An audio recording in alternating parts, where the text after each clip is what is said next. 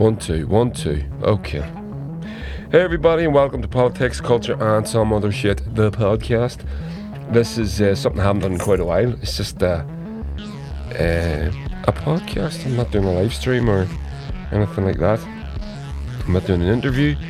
Uh, nothing. Just me talking about stuff. They call it a podcast. The kids do these days. Anyway, so I'm going to talk about um, a couple of things. Uh, Liz Truss and Rishi Sunak and all that. I'm going to talk about uh, Nancy Pelosi and the provocation of China with her recent visit, with her visit yesterday to Taiwan. I'm going explain uh, what the the controversy is, in case you don't know. Um, it's a it's really fucking serious, you know. It's a big deal, man. But we'll start with the.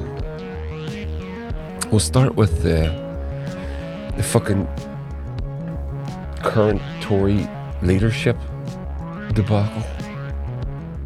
Uh, yeah, it's only yeah. So let's get into it. So Liz Truss and uh, the human rendering of a Disney turtle uh, come well from uh, what do you call that program? Oh shit, The Inbetweeners.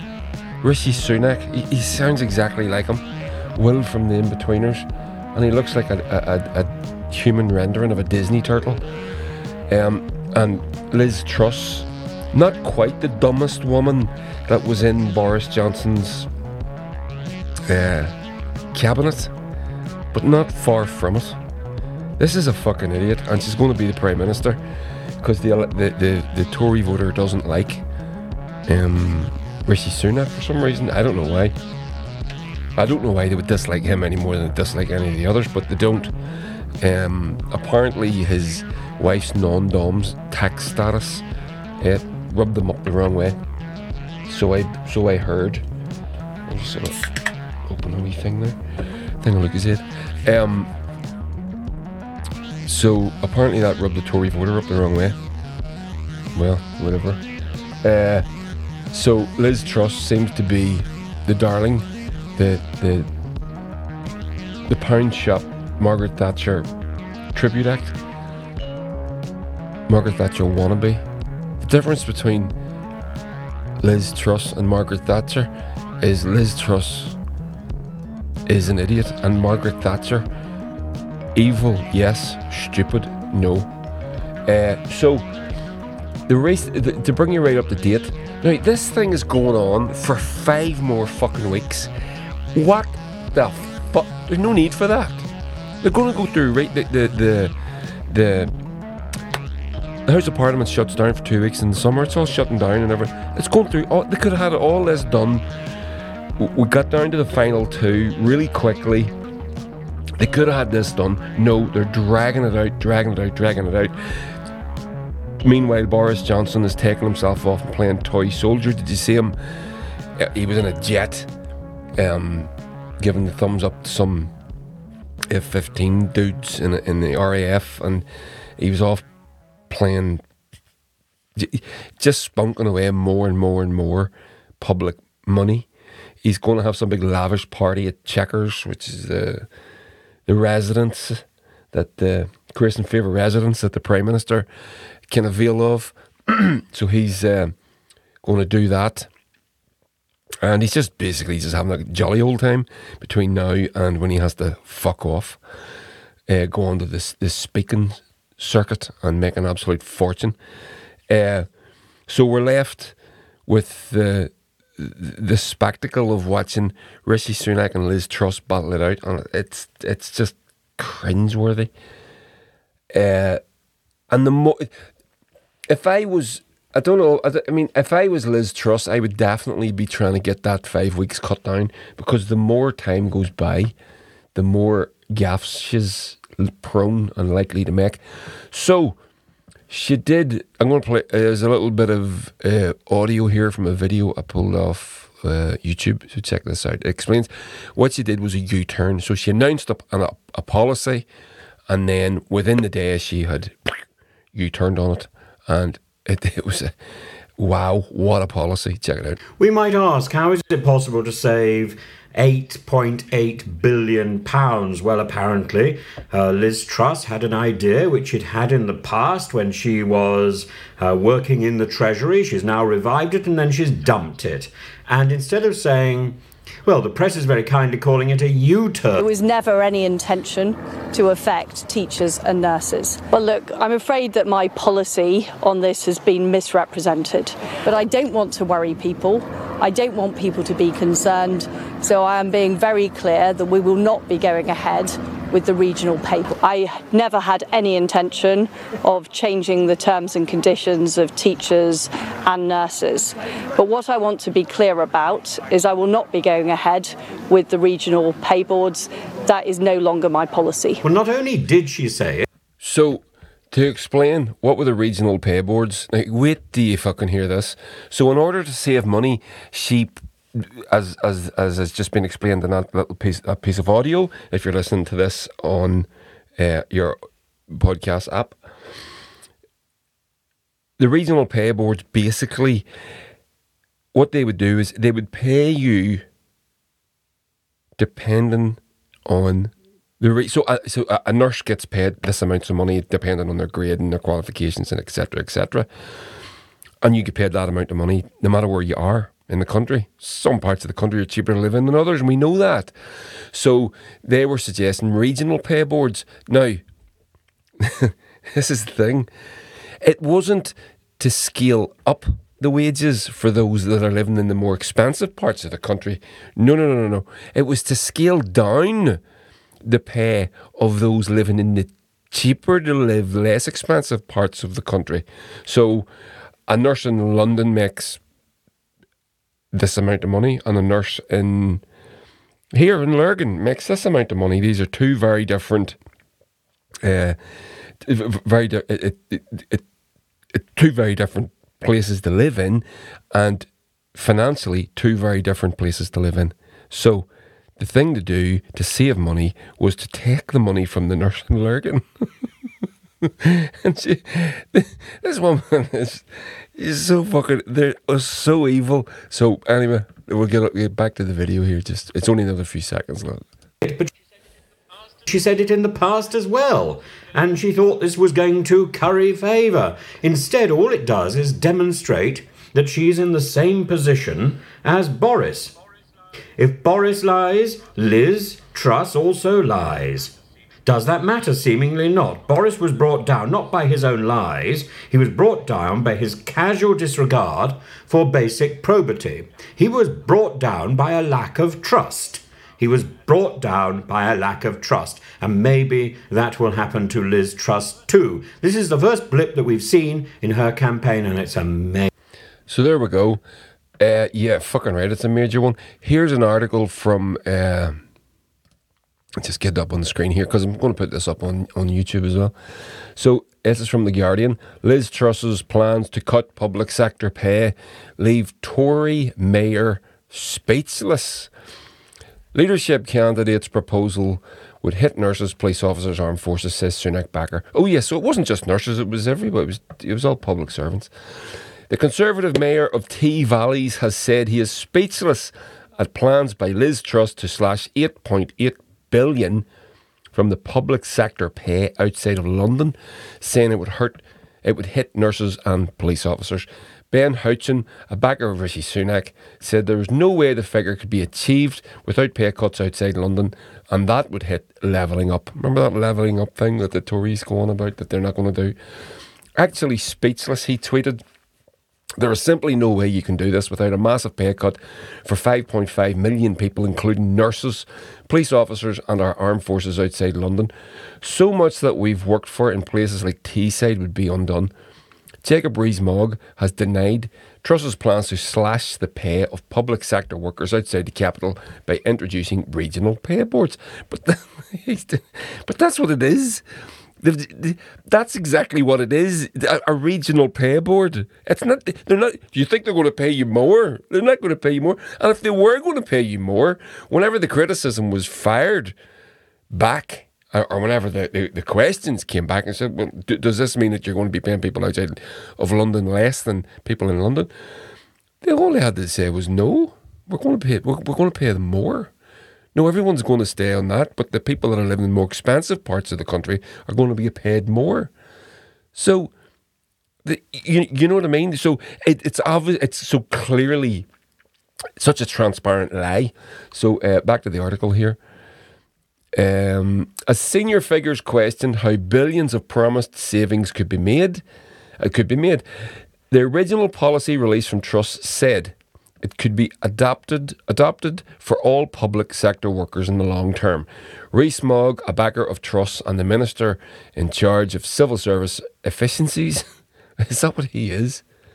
Is, is that what he is? The minister in charge of civil service efficiencies? Uh, the haunted Victorian pencil is, I think it was Frankie Boyle called him that. Said it was not the plan at the moment to cut pay, excuse me, for the wider public sector to make savings of 8.8 billion promised by Truss. The discussion at the moment is around civil servants, he said. The most significant element of the plan is the introduction of regional pay boards, which Truss said would tailor pay to the cost of living where civil servants actually worked. She claimed this would save up to 8.8 billion. Experts questioned whether the savings were feasible, and that's another part of this as well, by the way. Alex Thomas, a program director for the Institute of, of Gov- for Government think tank, said the whole annual civil service pay bill was about 9 billion. So, the entire civil services pay bill is 9 billion and Liz Truss reckons she can save 8.8 billion with these regional pay boards. Now, I know the Tories have oversaw the birth of the United Kingdom Food Bank, where people can't afford to buy food. I can't see this making that situation any better. And I don't think you're going to get people to volunteer to go and be a nurse. And I don't think you want people to volunteer to be a firefighter or a cop Although I think I'd do that. No, cop. I'd be a firefighter though. Definitely be a judge. You stole what? Nappies? On you go now. Don't worry about it. So, uh, here we go. So back to the article. Mike Clancy the General Secretary of the Prospect Trade Union said it would make civil service recruitment more difficult. The civil service, if you're not going to pay them, definitely going to make it more. the civil service is already struggling to recruit and retain employees in the face of crippling pay cuts, threats of redundancy, and continuous attacks from ministers, he said. True, true, true. Making working for the civil service even less attractive by reducing leave, cutting pay for people outside London, and removing rules dedicated to the to reducing inequality will only make recruitment harder and leave us unable to provide vital services. It's almost like the Tories want that to happen, uh, as illustrated by the current state of the NHS. Uh, anyway, in a revised statement, Truss's campaign said it was the potential savings if the system were to be adopted for all public sector workers in the long term, which would include public sector employees such as teachers and nurses. Rees-Mogg said it was right to save money by moving civil servants out of London. You don't have to have London weighting or the London allowance and property costs are lower outside London. These are really important, but he's such a fucking idiot. And it ties with the levelling up because you're moving jobs outside London. But at the same time, we need to make a smaller civil service we have 91,000 more people working for the civil service than we did in 2016. You need to get back to the 2016 level. That on its own will save about 3.5 billion, potentially more. Thomas said the figures did not add up if applied only to civil servants. It's going to come from a wider public sector. It's going to come from nurses, teachers, and local authorities, he said. He said the complicated and controversial move would mean nurses and teachers being paid less or receiving slower pay raises than others, adding, This is not a war on Whitehall, it's more like a war on Workington. Rees-Mogg also said Truss would be right to rid the civil service of all diversity and inclusion programs. Jesus fucking Christ. We had a training program called Check Yo Privilege. What on earth is that? Why are we wasting people's times with a course that doesn't help people do their jobs better? Well, the answer to what is a training program called Check Your Privilege, Mr. Rees-Mogg, multi, multi, multi millionaire, born into extreme privilege, is dude, check your privilege. That's my answer to you, you fucking wanker. What do we want from the civil service? We want people to get their passports on time blue ones, blue ones that we can't fucking use. We want people to get their driving license on time. We want to probate. We want the probate service to work. So that's it. There, there you go. There's there's J- Jacob Rees-Mogg, haunted Victorian pencil, minister for. What was he minister for again? Civil service efficiencies. Yeah, that's that sounds about right for him, doesn't it? Yeah, so so so that's his idea of what the civil service is for. Passports, driving licenses, and the probate service to work. I don't even know what the probate service is. Sounds like a legal thing. Maybe um, the, uh, the the the interviewer could have reminded them that uh, the barristers have um, recently gone on strike, and does that tie into his? Uh, his opinions. Does that change his opinions any? So there we go. Liz Truss, half-wit. If you want to learn more about Liz Truss, I did I did do a podcast called "Is Liz Truss an Idiot?" Uh, or Liz Truss is an idiot. I can't I can't remember. I'm an uh, well, obviously I can't remember what it's called, so I'm the idiot here. But uh, yeah, so you should check that out as well. So there we go. Onwards Right. So now th- this is the other thing I'm going to touch upon. Uh, I want to talk more going forward. Uh, the, the, next podcast, I'm going to talk more about this, and it's to do some something here in Northern Ireland, the Noah Donohoe uh, situation, where the minister, the secretary, the new secretary of state, who we don't even know who he is. I, I don't even know how to pronounce his name. No, I don't mean that to, to sound. Uh, I do think he's a, a gentleman of uh, Indian extraction, I believe, something like that. And uh, I don't know what he looks like, don't know anything about the guy. And he has signed documents to be kept secret that would uh, shine a light and answer a lot of questions on the poor boy's death. Which, you know, let's face it, it was North Belfast. It was, um, sorry, it was. Uh, it, it, was it was UDA. It was loyalist paramilitaries that, that killed him, and uh, same as every fucking loyalist paramilitary is a paid tout. Uh, working for the fucking MI5. Uh, yeah, so that's why that's being kept. There's no other reason why it can be kept. And that poor woman is obviously, God, I mean, God give her strength to carry on. Where she gets it from, I don't know. So I want to talk more about that in the future. Yeah, so we're going to talk right now about Nancy Pelosi. I fucking hate this woman. Who there she is on screen for those that's going to be watching this on YouTube. Nancy Pelosi, who is she? I'm sure you fucking know. Is Speaker of the House, Democrat, Speaker of the House. Technically, that position means you're third in line to the throne. So if Joe Biden uh, has another fucking stroke, uh, and Kamala Harris uh, gets killed by people because everybody fucking hates her, it falls to Nancy, another octogenarian who is a, a criminal. And I, you say, oh, you can't be saying that, Andy. You can't be calling people a criminal. Yeah, you can when they are one, and she is one. she has. I found this out. She, uh, thirty. I think it was thirty-five members of Congress have a better record on the stock exchange than uh, hedge fund managers like Warren Buffett and all these. Like, the, these are the like who, who are these? Who are hedge fund managers? Hedge fund managers are professionals. They're professional stock market traders. That's what they fucking do. That's their job. Thirty-five Congress people have better uh, outcomes on the stock, better gambles on the stock market than the professionals that manage billions and billions and billions of dollars of other people's money.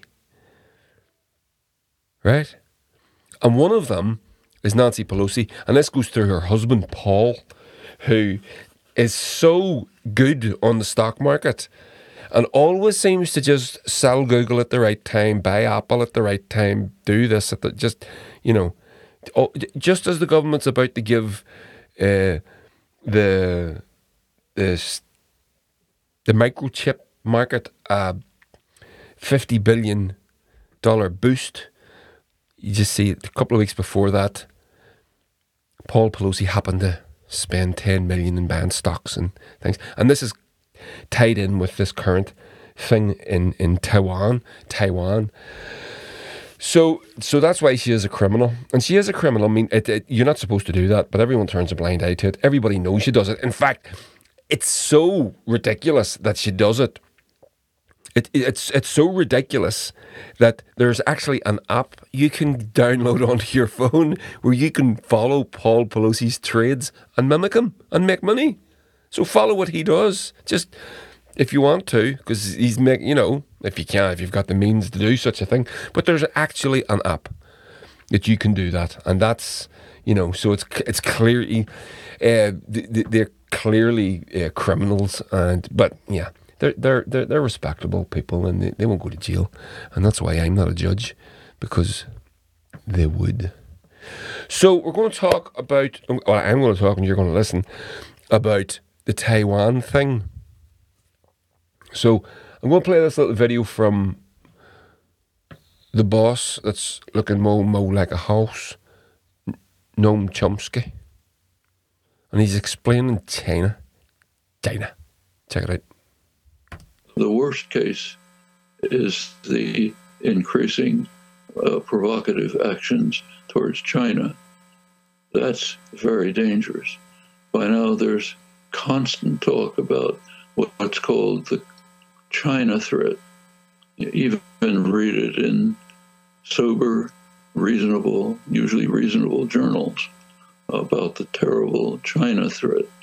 Well, what is, and we have to move expeditiously to contain and limit the China threat. What exactly is the China threat? Actually, that question is rarely raised here. It is discussed in Australia, the country that's right in the claws of the dragon. So recently, the distinguished statesman, former Prime Minister Paul Keating, uh, did have a essay in the Australian press about the China threat. He finally concluded, realistically, that the China threat is China's existence the U.S. will not tolerate the existence of a state that cannot be intimidated the way Europe can be, that does not follow U.S. orders the way Europe does, but pursues its own course. That's the threat. So there we go.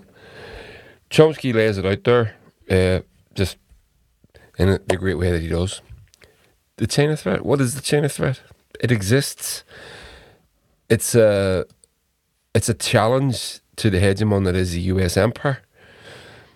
Um, over the years, you've heard, you know, the, the ramping up of concerns about China and about about uh, and Russia as well, and we almost we must ask ourselves now. I'm not naive. We know that there's stuff going on in the background. I mean, we know. I'm not saying China's lily white innocent and all. Far from it. I'm not saying any of that. No, no, no. geopolitics generally tends to just create villains all over the place. So I'm not I'm not naive, but I do have eyes and I do have ears and I can I can see and, and read and listen to what's going on, and I don't see China doing anything dangerous to me personally. China isn't attacking the NHS. It's not China that's selling the NHS off piecemeal. It's the Tory part. Liz Truss is a bigger threat to me. And I said, if you go back on my book, I've said this years ago. David, I'm af- I'm not afraid of Vladimir Putin. I'm fucking shit scared of uh, uh, David Cameron though. At the, when he was prime minister at the time, and it's the same to me today. Now, if if these countries do engage militarily, and Russia has, that's on them. That you know, R- Russia has invaded Ukraine, and that's that's wrong. But we're not children. We're not naive. We know they were provoked into it. You know, Ukraine may not have been in NATO, but NATO was in Ukraine, and those two things, those two things, uh,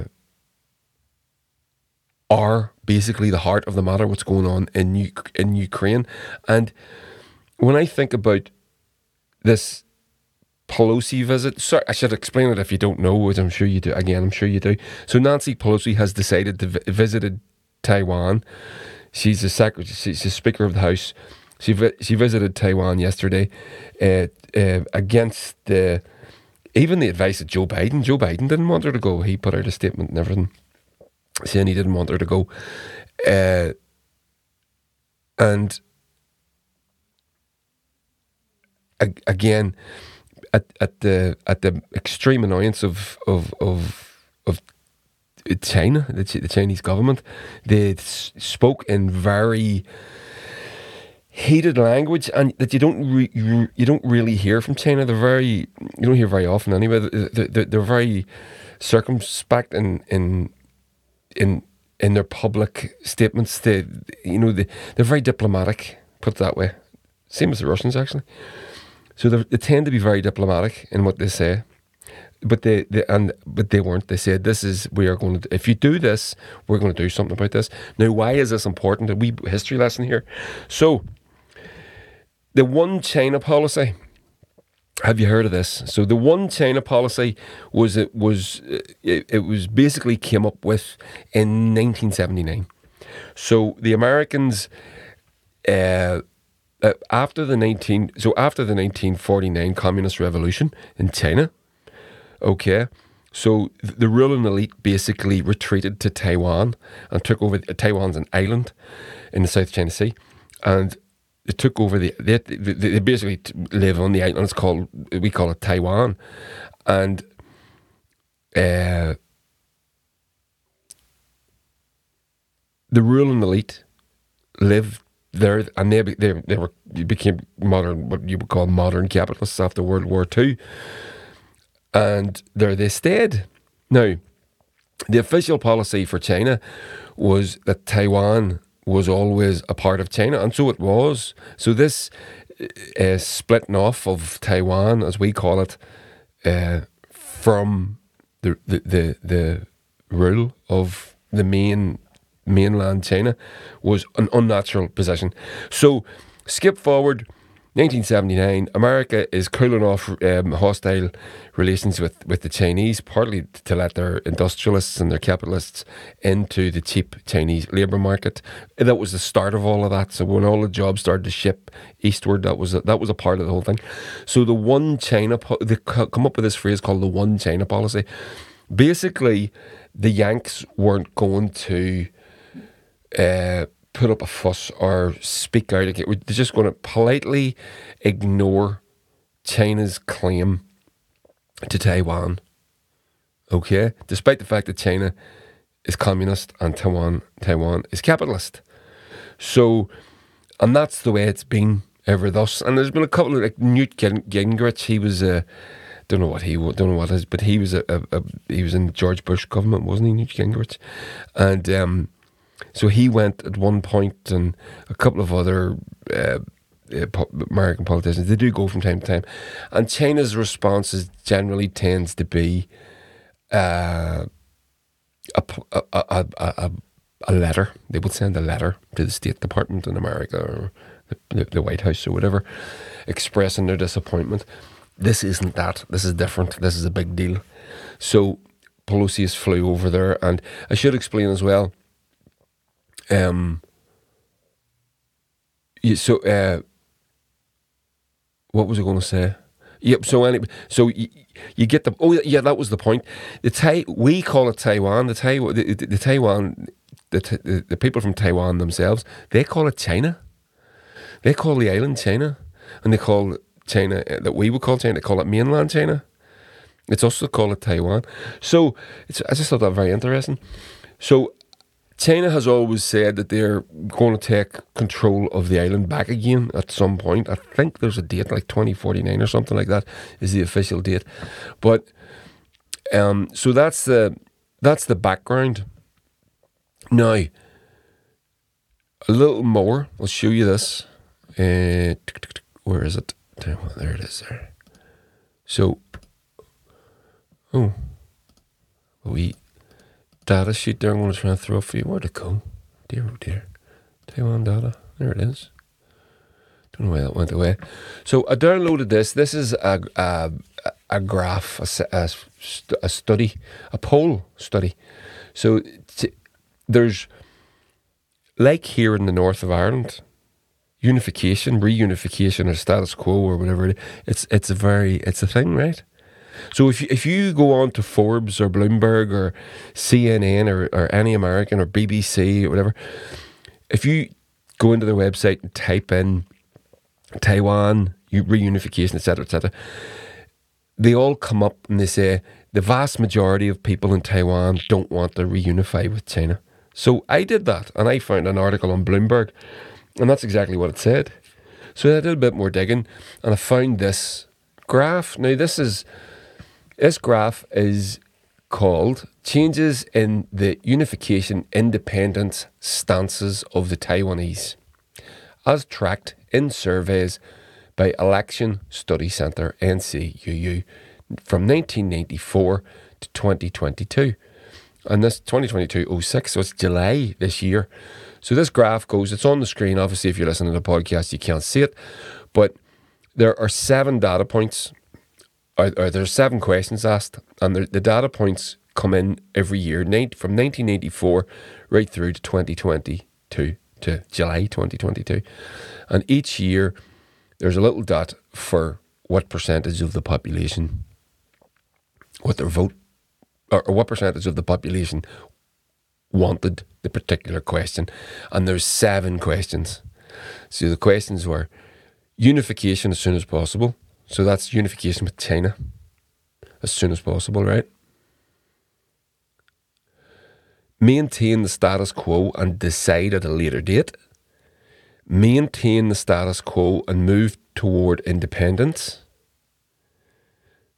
Uh, there was well, there was non-response, so it was people that didn't respond. So it's rule out. So it's not seven, it's six.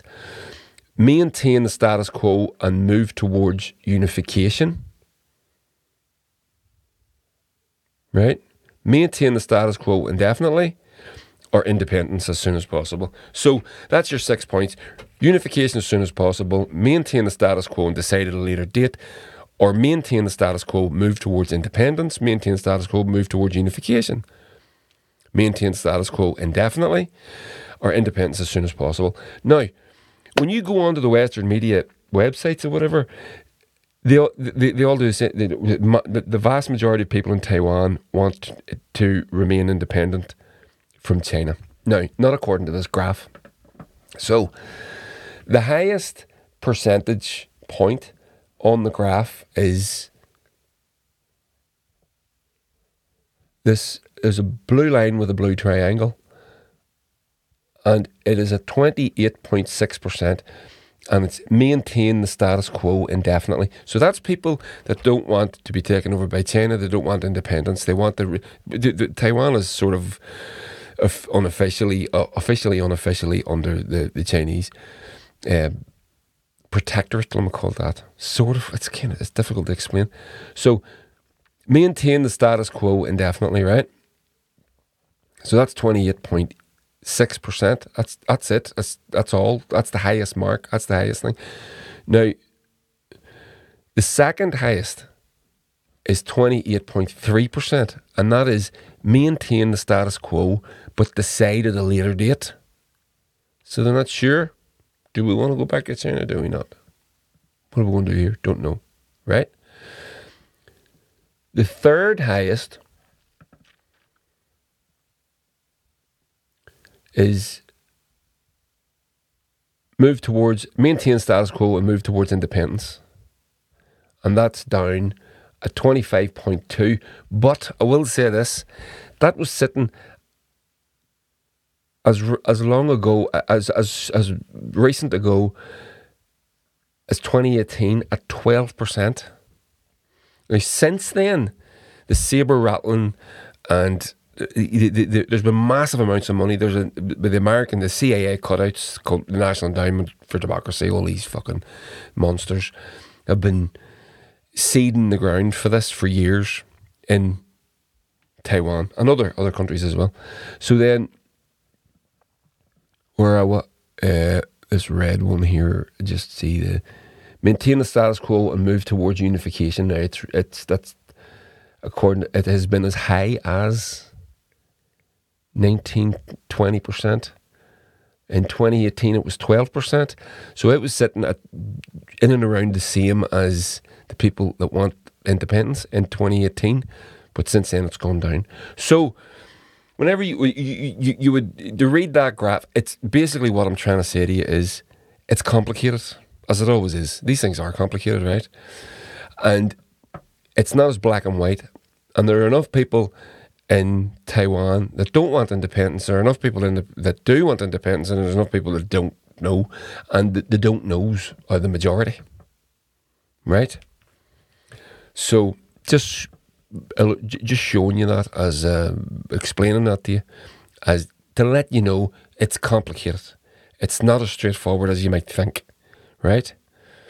Same as the fucking shit show in Ukraine. Not as straightforward as you might think. So, You've heard what Chomsky has to say. Chomsky has said the reason that China is a threat is because it can't exist. The US is, you, the United States' is hegemon won't allow it to exist. China is going around the world and making friends with countries rather than threatening them and stealing their, um, the the product of their their natural resources. China isn't doing that. China is forming partnerships, and they, they, are getting natural resources. I mean, they're obviously going into Uganda and all these countries um, uh, for, for, for a reason. They're going in to get something, but they're doing it in a different way. They're doing it as a, in a form of partnership. Um, recently, pre- uh, President Zelensky, who, by the way, he's fucked. He's fucked. He's not. You wait and see. You heard it here first. He's out he's dead. He's either going to be fucking assassinated or he's going to be overthrown and exiled within months, weeks, if not sooner. He's the, it, show me one US stooge that survived Gaddafi. No, maybe not Gaddafi, but you know, whenever he became friendly with fucking Tony Blair, he was fucking dead about two years later. You know, uh, Saddam Hussein. Uh, that the list is endless. So I think he's fucked. Anyway, so on with this. So we've done the Taiwan data. So here is uh, a wee article from just to just to bring you up to date. It's from now. I went and found this deliberately because I don't want to just read you the Guardian, the Guardian all the time or the New York Post or it's good to get somebody else's perspective. And this is from the Indian Express.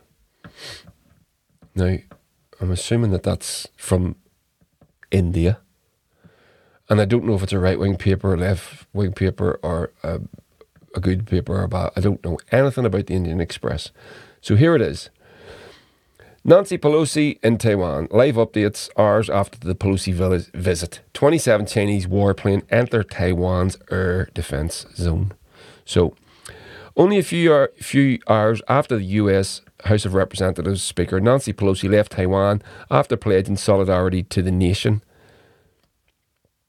Now, why the fuck would anybody want solidarity from the likes of Nancy Pelosi? And this is the thing. See, this is the thing that it, it always brings me back to this.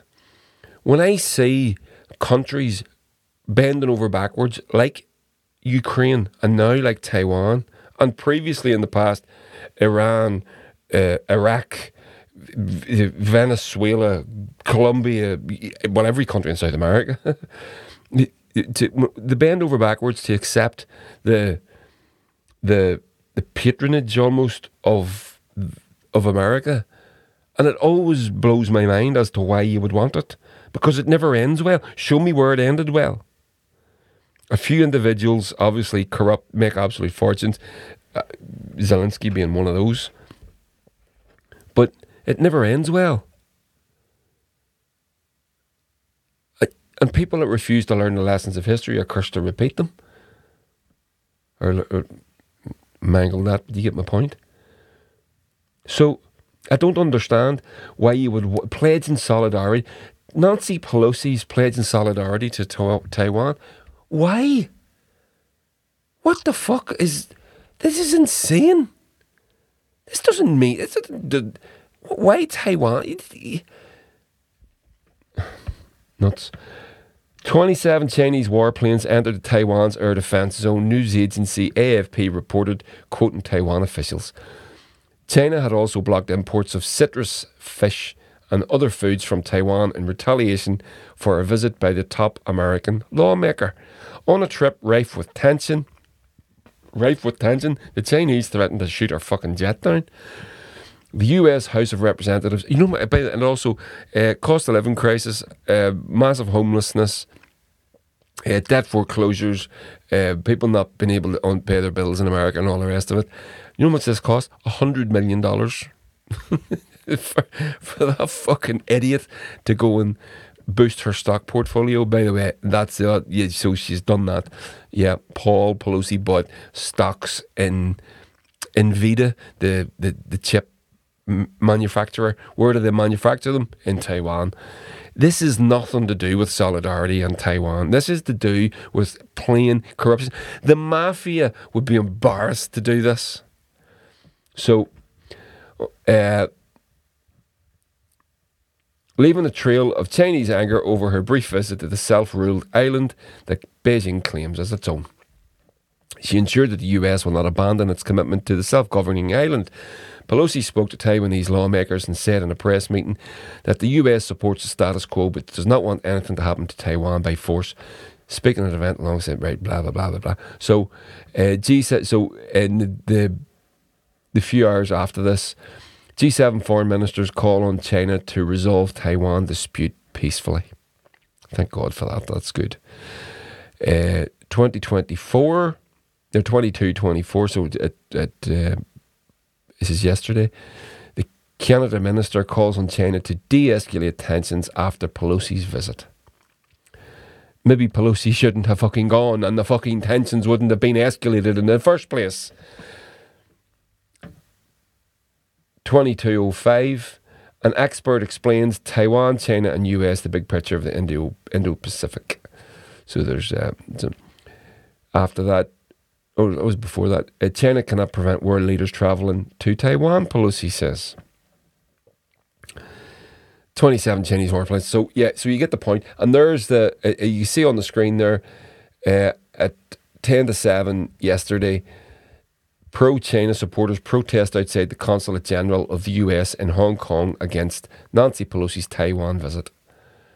And you can see some people there. Now, to be fair, not, not many of them, but they are there nonetheless. China blocks, and here's I, I, I think this is what this is all about. I think this psychopath is l- literally ready to spark World War Three in order to uh, boost her stock portfolio. China blocks some Taiwan imports but avoid avoids chip disruptions. China blocked imports of citrus, fish, and other foods from Taiwan. I've read that bit already. Oh well, there, here you go the two it gets back to what I was saying earlier on. A little bit of history for you. Uh, the two sides, which split in 1949 after a civil war, have no official relations, but the multi billion dollar business ties, especially in the flow of Chinese made, t- sorry, Taiwanese made processor chips needed by Chinese factories that assemble the world's smartphones and other electronics. They built that business while Beijing threatened for decades to enforce the ruling Communist Party's claim to the island by attacking. Okay, that's a badly written sentence. The two-way trade soared 26% last year to 300 billion. Taiwan, which produces half of the world's processor chips and has technology the mainland can't match, said sales to Chinese factories rose 24%.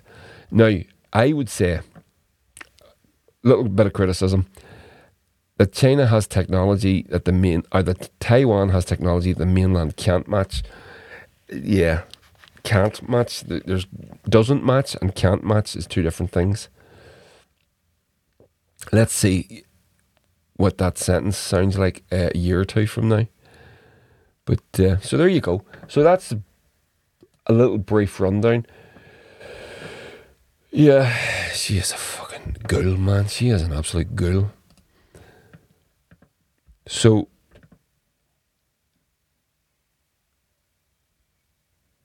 let's see. Here's a little video from John Pilger. So I have a couple of little videos to play you, and then, and hopefully, it'll give you a little bit of flesh on the bones of all of this, and then we'll call it a day. So here's John Pilger, the Australian journalist, as a documentary. It's available on YouTube. I can't remember what it's called, but check this little trailer. Sort of, uh, well, it's a little snippet from it. Check it out. The United States says the superpower is reclaiming land in the South China Sea. The fact that we're dealing with a situation right now where we, the U.S., has to be much more aggressive in dealing with the Chinese government. CNN has learned that the U.S. Navy is about to send a destroyer there. Let's go to uh, our CNN chief. CNN got exclusive access to classified U.S. surveillance flights over the islands. The threat. Uh, have you ever heard of a fucking Chinese destroyer warship airplanes in the Gulf of Mexico, off the coast of off the coast of California, off the coast of New- no, you haven't. But China's the aggressor, right? China's the bad guy, right? China is becoming big news. The media is beating the drums of war as the world is being primed to regard China as a new enemy. China's alarming creation of entirely new territory in the South China Sea is one part of a broader military push that some fear is to challenge U.S. dominance in the region. China is building airstrips in the South China Sea on disputed islands condemned by an international tribunal. This is now a flashpoint for war between China and America. What is not news is that China itself is under threat. So, for those of you These listen to this, the video on the screen shows you the U.S. military bases that are that are surrounding China, and they're just sort of they're just opening up on the screen as he's talking. American bases form a giant noose encircling China with missiles, bombers, warships, all the way from Australia through the Pacific to Asia and beyond.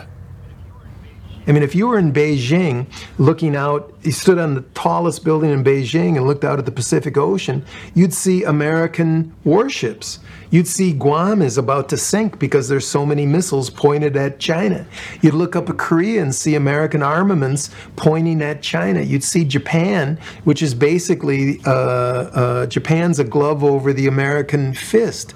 I think if I was Chinese, I'd have a little to worry about about American aggressiveness and we have China surrounded, uh, and we're doing more all the time to try and keep it surrounded and deepen that containment of China. Uh, but China presents a fascinating case of a country that is independent, doesn't have foreign bases on its territory, uh, growing very rapidly, not as rapidly now as it did for 30 years, but still uh, the second ranking economy in the world. So, check that out. That documentary is called the coming war on China. It's on YouTube. It's free. Uh, you should check it out. Um, made by John Pilger, who's a fantastic journalist, um, one of the good guys. So yeah, and we've seen it. I mean, you, have if you have a memory longer than a few minutes, you know full well all this stuff has been has been going on for years. The ramping up of the the rhetoric for coming creating enemies. And that's what it's about you know. It's about creating an enemy creating a boogeyman. I remember whenever the when i remember whenever the the the, the cold war ended when the, the berlin wall fell. I remember that. And i remember it, I was very politically na- naive at the time. I, I couldn't have, I, I couldn't have articulated what it meant, but I knew the the Soviet. We needed a new enemy. I was I was uh, sensitive enough to know that this was going to happen. We needed an enemy, and for years there wasn't one. It certainly wasn't Russia because Russia was being looted by uh, the, well, the oligarchs, as we know, and Western uh, interests as well. It was only whenever Putin stood up to the West and started to, you know, look after the interests of Russia and Russian people that they, they then be, they started the they, they, he started to become the, the big bad guy. He certainly wasn't at the start when he when he came to power but he, he became that fairly quickly. And you got to remember, whenever Putin took over, the average Russian salary was something like six, eight hundred dollars a year. Today it's like twenty grand a year.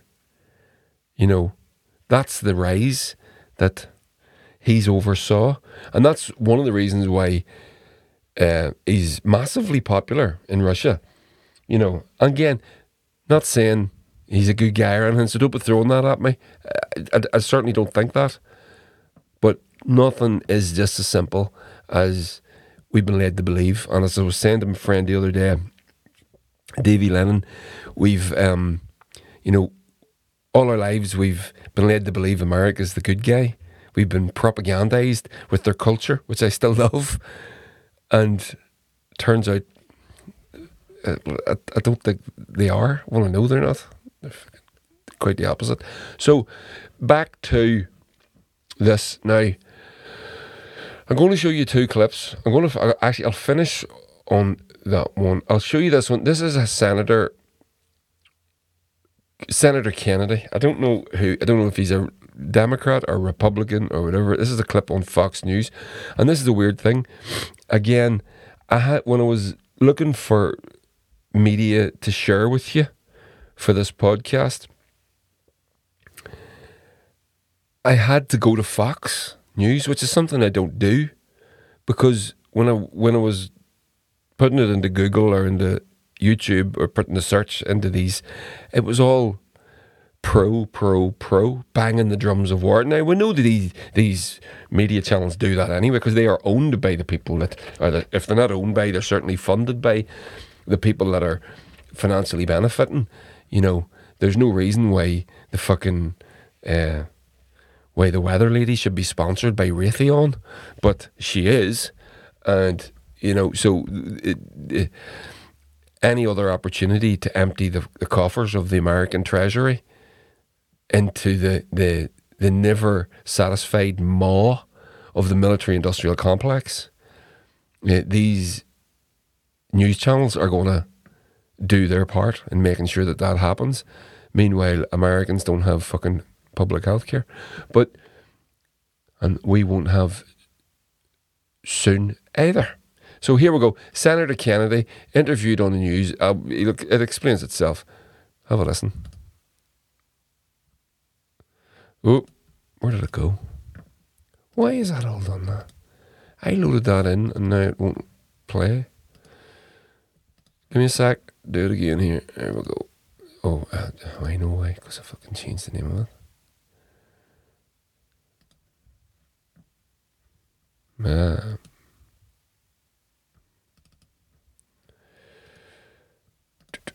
Sorry, Our Republican senator from Louisiana, John Kennedy. Senator Kennedy, always good to have you here mm-hmm. today. From um, Louisiana, I, so I'm want to put up assuming one he's of a the Democrat. statements here from China. this is one of the sorry. new statements since the visit began. Speaker Pelosi is the incumbent leader of the U.S. Congress. Her visit to and activities in Taiwan, in whatever form and for whatever reason, is a major political provocation to upgrade U.S. official exchanges with Taiwan. China absolutely does not accept this, and the Chinese people absolutely reject this. And that comes on the heels of President Xi himself saying that this visit would be, quote, playing with fire. Where do you think this is going?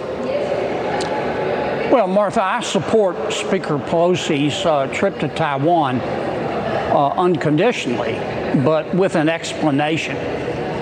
Um, as, as petty and self absorbed as Washington looks like from the outside, you ought to see it from the inside. This, en- this entire exercise began with Speaker Pelosi's ego. Now, when you're talking about a nuclear war with China, you should take your ego out back and shoot it. But that's not Speaker Pelosi's way. She knows after the midterms, she's not going to be Speaker anymore. She may not be in Congress anymore. So I think she thought up this trip as a way to say, well, look at me one more time. Uh, she talked to the White House, and some knucklehead, either on Speaker Pelosi's staff or the White House, leaked it.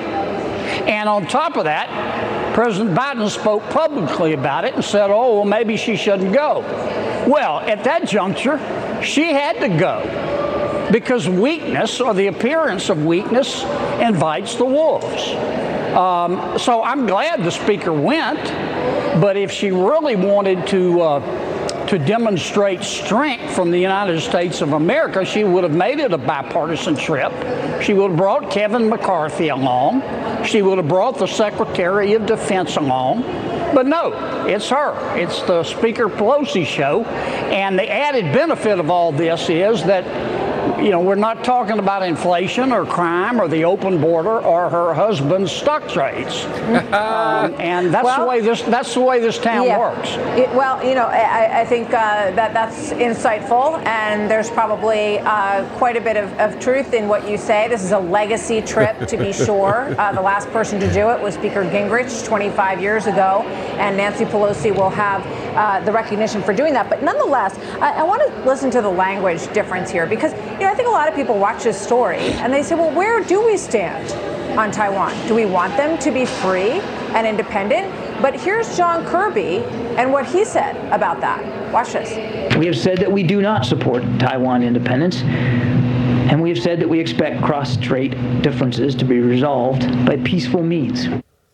So the policy is that we do not support Taiwan independence. That's but I think one it's a chain head of policy. scratcher because here's Nancy Pelosi's statement.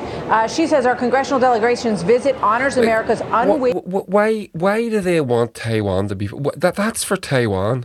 This is the problem. Whenever you've got an imperialist mindset, which is a supremacist mindset, you start to put your values, our values, on other. You don't have fucking values. This is not. I mean, this is the the language of cowardice that's masking the real intent. This is a. This is.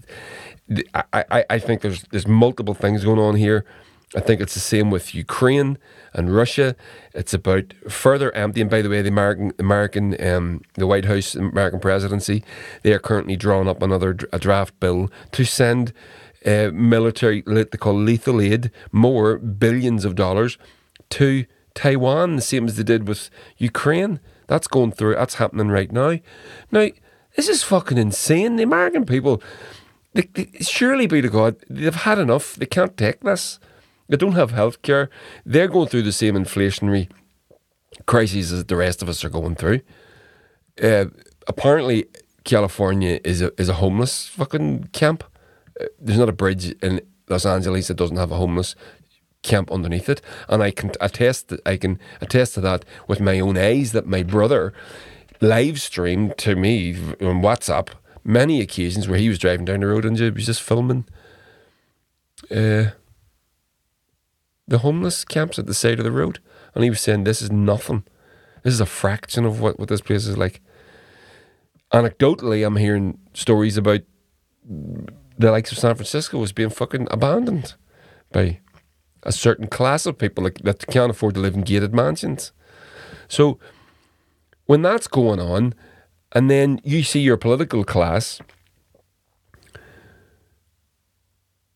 throwing away billions and billions and billions of taxpayers' money in what is an obvious slush fund just to provide more extraordinary profits to the military industrial complex of which they already get 50% of 50% oh jeez I heard this today and it, it can't be right. No but I heard it was 50% of, of, the, of the, every tax dollar goes on military spending in America. That can't be right. That must be wrong. That couldn't be right. I'm going to check that fact out though but the, it's a significant it's a massive amount of money. So it's obviously a massive amount of money. It's eight hundred and forty billion dollars a year, but it's it's a it's a massive percentage of of the American taxpayers' money, and they must be saying to themselves, "We can't keep doing this. This needs to stop now." And then they're going on about freedom and democracy abroad in other countries. You try to run as a third party in America, so you got the Democrats and you got the Republicans. You try and run as a green or, or a, a true independent that isn't attached to either the de- Democrats. It doesn't cut what they call caucus with the Democrats or the Republicans. It, it, it's it's nearly impossible. You can't. But they run around trying to fucking ram democracy, democracy in air quotes down other people's throats. It's fu- it, the, the hypocrisy is sickening. So. I like that. He brought that up about your man's share trades, and everybody knows his stock market um, comings and goings, and everybody knows it. Even, even that, that, that, that they're even able to talk about it on the news live on live broadcasts. So that was Senator Kennedy from I think what did they say North Carolina. So I'm going to finish on this little video piece of audio for those of you listening to this on your podcast app. I'm going to finish on this is and again, I had to go to Fox News, and it's not something that I do. And Tucker Carlson, again, it's not something that I do. Tucker Carlson is the highest rated uh, news show host in America. He's a very right wing guy. Um, but nonetheless, every now and again, you know, a broken clock is right twice a day. And uh, he is one of the only people on the mainstream media, the so called mainstream media, that you will hear given um, platform to voices like this. Um, otherwise, if you want to hear this guy, this is a guy called General Macgregor. He's a retired general. No, he's a right wing guy too. He's a ex Trump appointee, I believe, and um, um, or, or military advisor, I think. So you know he is what he is, but nonetheless, again, broken clock. Even a broken clock is right twice a day, and I don't care what political party you're from or what your political stance is. If you're right on these issues, if you're rightfully calling for people to fucking calm the fuck down and you can't just be going to war with everybody, which is what he's doing and which is what he does, uh, then I'm going to give you a, my platform as well for, for all it's worth. So check this out. No, and it hasn't loaded. Why is it not loaded, Andre? I don't know. You did load it properly, didn't you? I, I think so. Load it again. Okay. Thank you for your patience, dear listener. There it is.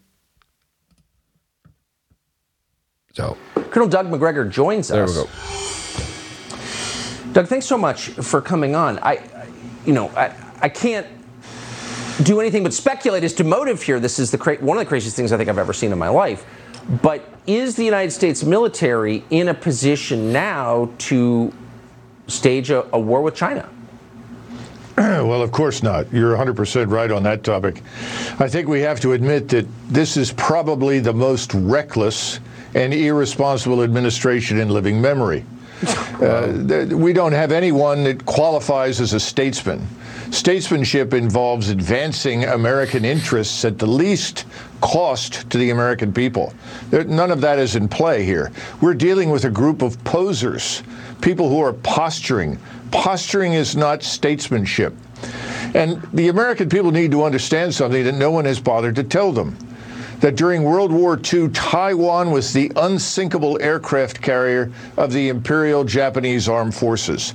All the major. Now check that. This is important. Check this out. Another history lesson. And I, whenever I heard this, I, the first thing that came to my mind was the, the, the Donbass and the, the Crimea and the Ukraine problem, the, the Ukraine situation, and the historical significance in those for those areas with regards to Russia.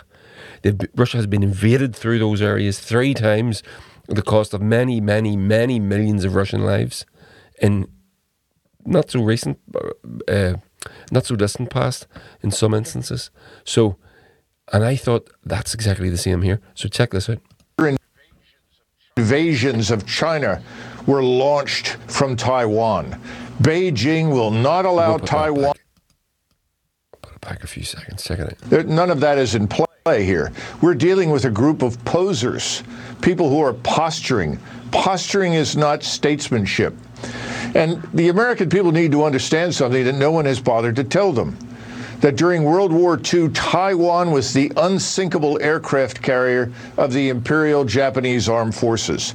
All the major invasions of China were launched from Taiwan. Beijing will not allow Taiwan to become a garrison state for American armed forces or Japanese armed forces or any foreign power.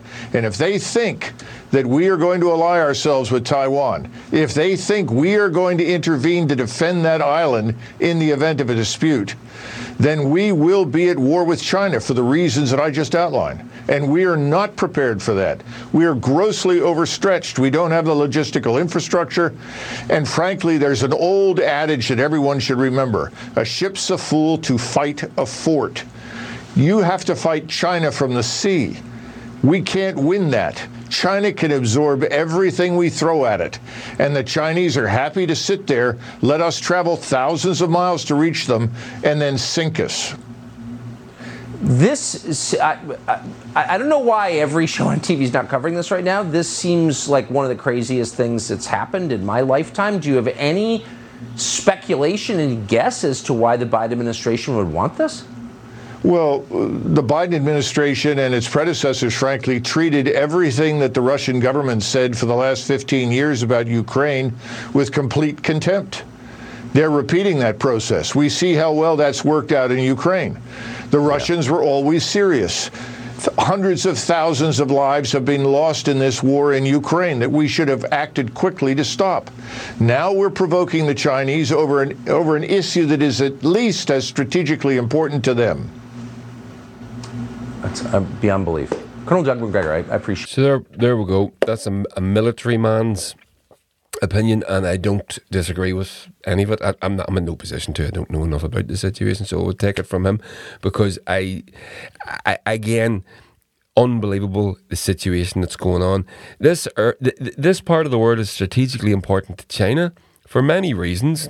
Even if those historical reasons didn't exist, f- future history, w- you know, w- would I'm sure China's looking at its its future history, its its own future sorry, let me put that way. It's going to, it'll be looking back on its own history in future, and it will be saying, why did we let Taiwan do this? Whenever you know, they're not going to make that mistake. They've they've made the mistake in the past. They're not going to do it again. I put that very clumsily, but you get my point. I'm sure. It just doesn't make any fucking sense. And for what? Why is America do, making this provocation? Again, I think it's just for money to provide more outlet for the military industrial complex. Suits Nancy Pelosi personally. She doesn't give a fuck. She's a ghoul. These are monsters. These people live in gated fucking communities and have absolutely no idea what the real world is like at all. They can't remember if they were if they ever did. You know, and I'm watching same as yourself, the situation in Ukraine, the situation in, in in Taiwan. This all goes back to the Biden administration pulling out of Afghanistan. Do you remember that? They pulled out of that place overnight. Bagram Air Base, the commander, the Afghani commander of Bagram Air Base didn't even know they were leaving. He got a phone call. There's no one here. You have to come. And he, what do you mean there's no one there? The Americans have gone. And not only did America abandon those people after fucking turning their country into, a, it was already a shithole, but, but into a hellhole for 20 fucking years. When they left, they took their gold reserves with them. And now there's a famine going on in fucking Afghanistan. They fought a 20 year war to replace the Taliban with the Taliban. And they abandoned the place overnight. And I remember when that happened and I called it on podcasts that's suspicious. There's something fucking going on. Somebody else is going to get this. The Americans aren't just stopping bombing people. Not after these companies that run the country, oligarchs, the, the uh, uh, uh, these corporations, sorry, that run America. Not after they've been getting their payday for 20 fucking years. They're not just walking away from that. Every missile that gets shot, every bullet that gets shot, every fucking tank that needs serviced is a payday for the military industrial complex. And they're not walking away from that. And soon became apparent when they were talking up that war with Ukraine, with, with Ukraine and Russia, that that was the thing. That was it. They were replacing Afghanistan with Ukraine. And now they're doing the same with Taiwan. They're looking at Taiwan and they're going, we can provoke a war between Taiwan and China and just flood that country with weapons.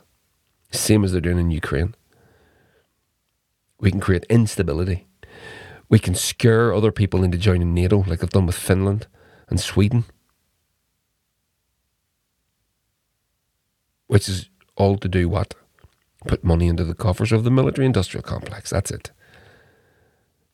So I, th- that's where we are and it's it's shocking. It's absolutely shocking. The, the how monstrous some people can be, how fucking greedy people are is never ceases to amaze me.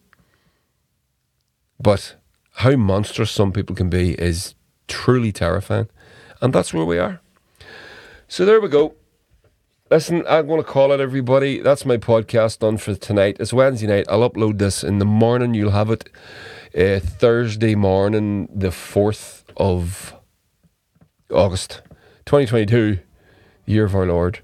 Um, if you want to support the podcast, head over to Patreon, uh, £3 a month, and you get all the stuff. You get early access to stuff. Um, even there the other day, last week, I all my patrons got my new single. Oh, by the way, I've got a new single out, so you should uh, go and check that out. It's on my Bandcamp. I'll put the link in there in the show notes for you if you want uh, finally released that. We've got a gig at the end of the month in the American Bar. It's sold out, but we've got CDs of my solo album there on their way. They're actually being printed at the minute. So if you want a CD, I've got a few vinyls left. I'm just going to bring them up to the uh, up to the American Bar gig, and if anybody wants those, they can have them. And if you're into the CD thing, uh, little predictor, a little. Uh, I'm going to make a little prediction here for you. CDs are going to come back into fashion because people can't get fucking vinyls made. All the all bands like me, we can't get vinyls made. The, the queue at these factories is it's, it's eight months to a year to get a record made. Now we're used to be two months. Whenever you know, but there you go. I reckon CDs are going to come back sooner. They always were going to come back. You know, these things come and go, waves ebb, ebb and flow in and out of fashion. But I reckon they're going to come back soon. Because, as I said, bands like me are making music and can't get. Like, True, uh, my friend Michael Marmika and uh, Donal and um, uh, uh Zach uh, playing that band True. They're fantastic. I went up to see them at the Empire a few weeks ago at their album launch. They've actually got their second album recorded because they, they wait so long to get their first album out on vinyl. Their second album's ready to go and they haven't got their first album out yet. And they can only get it out on CD because the vinyl still hadn't arrived. So bands are going to get fed up with that, and you're going to start seeing a person going to start saying, "Listen, guys, this is the crack. Would you buy the album on CD, please?" And you guys are good, and you will, and you'll get your CD players out of the attic, and you'll get back to that. But anyway, so there we go. That's the podcast. Have fun, everybody. Have a good Thursday. Hope you have a great weekend. And uh, I'll probably do a live stream on Friday night, maybe, if we're not in World War Three. God fucking forbid. Bye.